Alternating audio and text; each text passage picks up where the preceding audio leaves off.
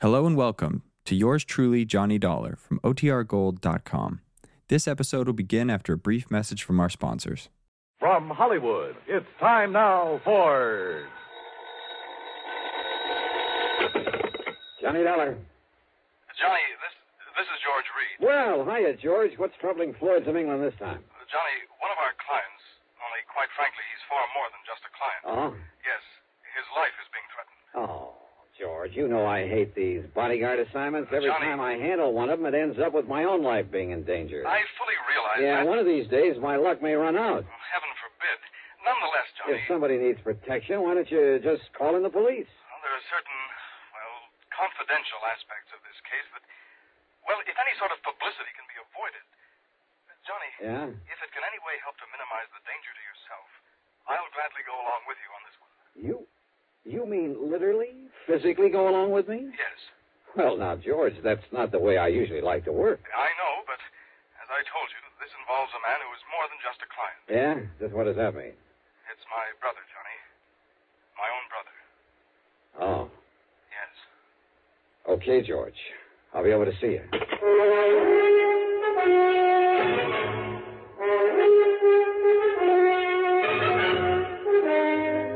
Bob Bailey in the exciting adventures of the man with the action packed expense account. America's fabulous freelance insurance investigator. Yours truly, Johnny Dollar.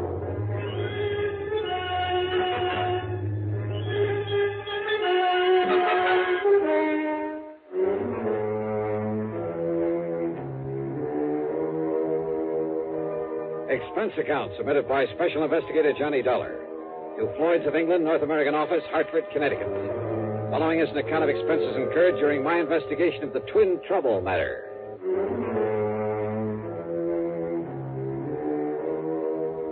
Expense account item one, a dollar twenty for a taxi over to George Reed's office at Floyd's of England in downtown Hartford. I found him pacing the floor waiting for me, and needless to say, he didn't waste any time getting down to business. As I told you over the phone, Johnny, this matter involves my brother, my twin brother Adam. Oh, you're a twin? Yes, we're identical in every way, except perhaps for our manner of speaking. Why is that? Well, you see, Adam completed his education at the University of Dublin, whereas I stayed on in England, then did postgraduate work over here. Oh, I see. About 18 years ago, Adam and his wife came here to the United States. Is he also with some branch of Floyd's of England? No, Johnny, Adam owns a small brokerage office down in Newark, New Jersey. He lives in a nearby town called Upper Montclair. Say, tell me, has this business of his anything to do with the threat against his life? Everything, I'm afraid. Now, don't tell me he went around selling a lot of worthless stocks and bonds, and now somebody wants to get even with him. Of course not. Adam is a completely honest, reliable dealer in legitimate securities. Then what's the trouble? Well, you see, when he first arrived in this country, he traveled around quite a bit, not only sightseeing, but oh, looking for a good business connection. Figures? While on the West Coast, he met two men, Shockley and Barron, independent stockbrokers. They seemed to like him immediately, offered to take him in with them. Well, since his funds were beginning to run out, he jumped at the chance. Naturally. But, Johnny, it turned out that they were swindlers of the worst possible sort, dealing in completely worthless securities. Uh-oh. Yes. Because of his lack of familiarity with American manners and methods, it took Adam quite a while to catch on. But when he did. George, George, I'm way ahead of you. What? When he finally got wise to them, he called in the law. So they got sent up the river, including your poor misguided brother. And now... Yes, Johnny. It was Adam's information, his testimony, that brought the whole foul operation into the open. As a result, of course, his prison term was a relatively mild one. I didn't know there was such a thing. But now that the others are free, they're out to get him. At least the one named Shockley is. It's he who has contacted Adam with this impossible proposition Uh-huh. When did he and Barron get out of the clink? about two weeks ago. I see. So what's the proposition Shockley has made your brother? Johnny, Adam has spent the past nine years, ever since he was released out there, building up this small brokerage office here in the East. Now he and his wife are finally beginning to reap the fruits of their labor. His children, two fine, upstanding kids, are in college over in New York State. So? But if it were ever to become known that he once served a term in prison for participation in a stock Yeah, swindle, yeah, I know. It would kind of pull the rug right out from under him, wouldn't it? it would completely ruin him, Johnny. And it would probably kill his wife. What that? This nine years of struggle of trying to make up for that one mistake has been just as hard for her as it has for him. Right now, she happens to be in the hospital with a Ah, serious heart condition. Oh, I see. Is she the beneficiary of his insurance? Yes, She, and then, of course, the children. All right. Now, what is this proposition that Shockley has made? He's demanded $75,000. Seventy. Wow. Yes. Unless Adam pays it, in cash, in unmarked bills, Shockley will release to the papers, anonymously, of course. Well, he'll tell them all about Adam's unfortunate part in that stock selling racket years ago. Yeah, Uh, which means that if Adam had a single customer left inside of a week, it'd be a miracle. Then Shockley says, after he's ruined him, he'll kill him. He'll what? Unless he pays this money, of course. He'll make it look like suicide.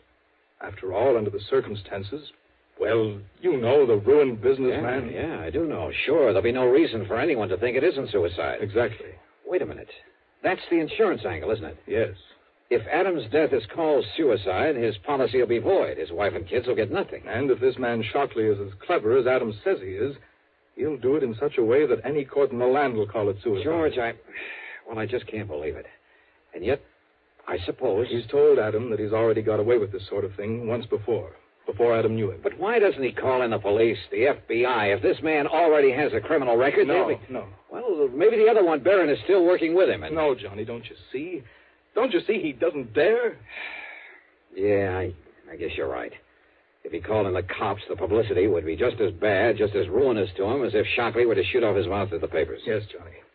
If he goes to the police, he'll only bring his business crashing down on his own head. Yeah, yeah. George, your brother's in a pretty bad spot. No matter what he does, he loses. If he pays off $75,000.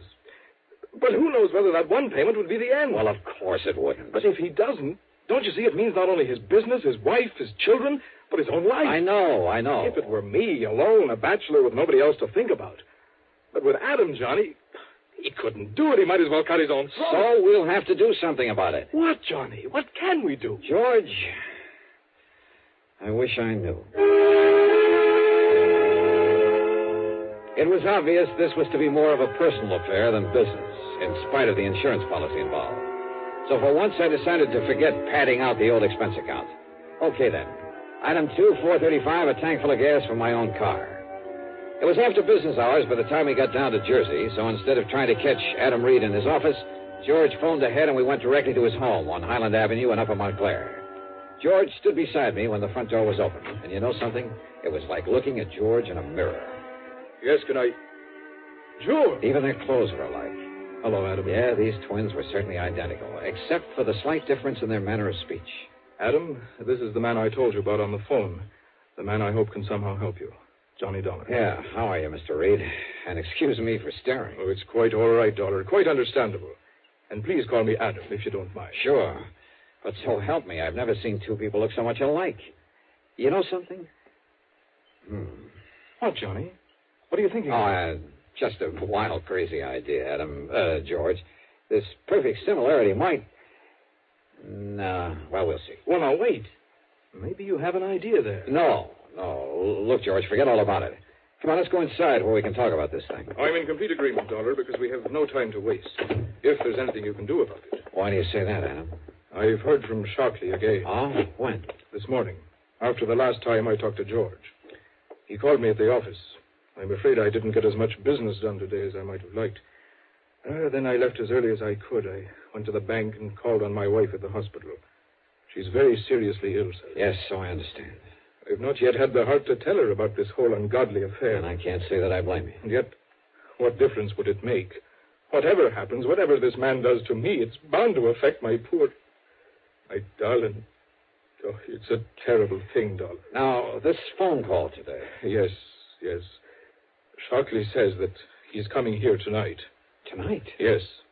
Uh oh, with my car out front. Well, that's why I stopped at the bank today. He says he must have $10,000 as a sort of down payment, as evidence of my good faith. 10,000. Well, I say that he won't get it. Oh, no, wait a minute, George. No, Johnny. I tell you, I won't let Shockley get away with this. George, If he please. comes here tonight and demands that money, I'll kill him rather than let Adam give him a single Now, cent. listen, will you? I told you, Johnny, with me it doesn't mean a thing. But with Adam, his wife, his children. You think he'd come in here with my car out front? If he does, I want to be ready for him. Give me your gun, Johnny. George. This whole rotten thing has gone too far. I tell you that if I have to in order to stop it, I'll. No, Adam, wait. Is there an extension phone? In the next room, in the library. Good. But, Dollar, if it's Shockley and he hears you pick it up. He won't if we do it right. Now, wait till I call to you, then pick it up immediately. I'll do the same on the other end. Yes, all right, Dollar. Can you hear me? I can hear you. All right. Now, Yes? Are you alone, Adam? I'm alone, Shockley. You haven't called in the police. You know as well as I do what that would mean. The publicity. I'm glad you realize that. But I don't trust you, Adam. What? So instead of my coming to your home, you're going to meet me. You've uh, got the 10,000 for me. I have. All right. Cedar Knoll, about seven miles north of here. Do you know the place? Yes. Cedar Knoll. There's a little shack on top of it, empty. Uh, get into your car. Your own car, Adam. I'll recognize it. Meet me there. Very well, Shockley. Uh, just one thing. Yes? Just be sure that you're alone. Because if you're not, somebody's going to die, Adam. It won't be me. But if there's anybody with you, you understand, Adam. I understand. Cedar Knoll. Uh-huh. Well, Adam, it sounds as though your man Shockley is as clever as you seem to. So where's George? Dollar, he listened to the phone next to my ear. Yeah? As soon as Shockley named the meeting place, George took the gun out of my desk and left. He what? He's going up there to kill Shockley. Unless I can stop him, Adam, he's going up there to get murdered.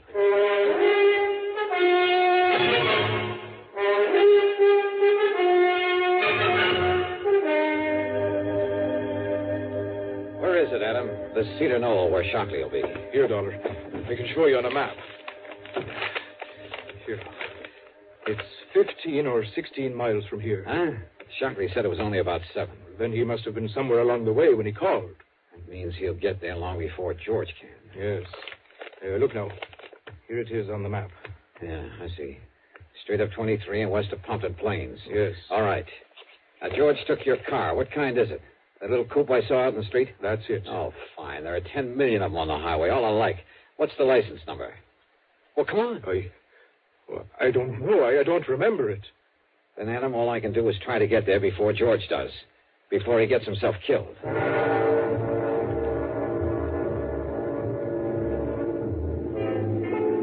Traffic was heavy, and I don't know why, but Highway 23 was lousy with police patrol cars. I wanted to stop one of them, tell him to come along with me. But this was one case where I couldn't. So instead, I drove within the speed limit, except for a cutoff above Mountain View where I could open her up for a few miles before getting back on the highway. I probably bypassed George as well as the highway traffic. But the important thing was for me to get there first. That's why I left 23 again, took the curving, narrow, but much shorter back road to Cedar Knoll. Finally, I could see the knoll, a sort of big mound, a high, barren hill. I could see the little building on top of it in silhouette against the moonlit sky. And I could see a car parked up there, a big sedan. So Shockley had arrived and was waiting there. At the bottom of the knoll, I pulled off to the side, cut the engine, doused the lights, and went the rest of the way on foot. As I slowly approached the shack, through a drawn window shade, I could see a light in it, waving around like a flashlight, and the shadow of a man. No, wait. For a moment there, there were two of them, two shadows. That meant Shockley wasn't alone. And knowing they'd be well armed, both of them killers, well, this whole thing might not be so easy. Yet somehow I had to keep them from hurting George. Yeah, and from killing Adam. Slowly, cautiously, I edged over to their car. I slid down under it and went to work with my pocket knife and a small piece of tubing near one of the wheels. It was slow and awkward there in the dark under that low hung car, but it was the one thing I knew that. It was George. And of all the times to pick with me sprawled out under that sedan, unable to even pull out my gun. Just stay out there, Adam. We'll take the money and be on our way. Oh, no, you won't, Shockley. This is all you'll take. Watson Sharkey's got a gun. Yes. And I'll kill both of you if I have to. Adam, this isn't Adam Reed. Sure he is. No, he talks differently. This is his twin. It's George. You're right, Shockley. And I'm here to put a stop to this nefarious scheme of yours. Well, listen to the fancy talk. Of course it isn't Adam, so it must be George. And George, my name is. No, don't move.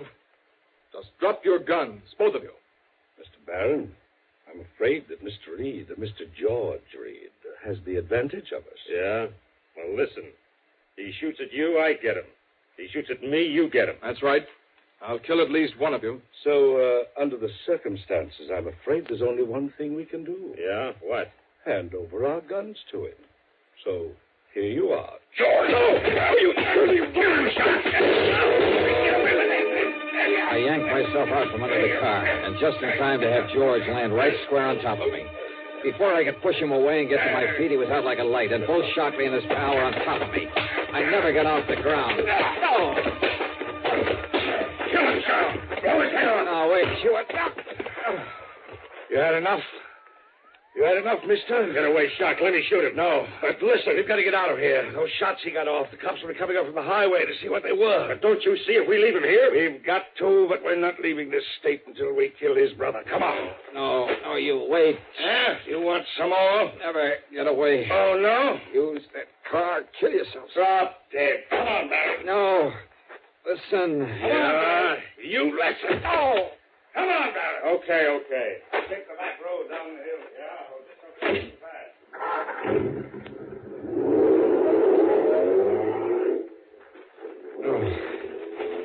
Are you. Are you okay, George?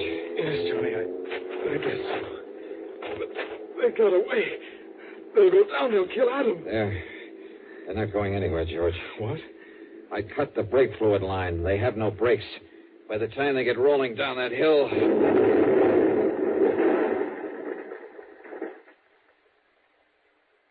Good heavens. No, George. They're not going anywhere.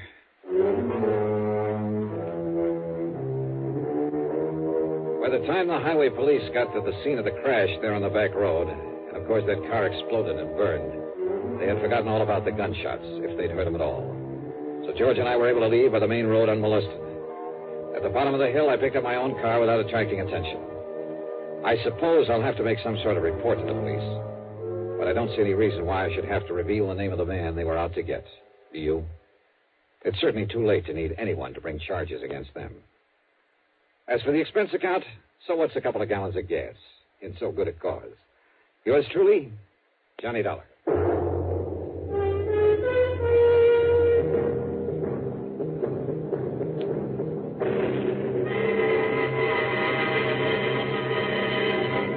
Now, here's our star to tell you about next week's story. Before I do, I just want to say thanks to all you good people who write in to tell me how much you like the show. It may seem like a little thing to you, but it means a great deal to all of us. Believe me, I'll answer your letters just as fast as I can get around to them. But you'll just have to be patient if it takes a little time. Now, as for next week, well, I suggest you read The Cask of Amontillado by Edgar Allan Poe. Then join us, won't you? Yours truly, Johnny Dollar.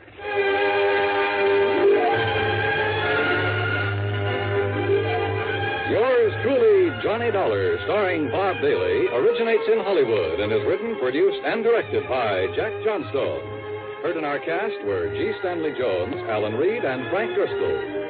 Be sure to join us next week, same time and station, for another exciting story of yours truly, Johnny Dollar. This is Dan Coverly speaking. Frank Lovelock Joy stars in a hair raising psychological thriller, A Friend of Daddy's, as suspense follows next on the CBS Radio Network.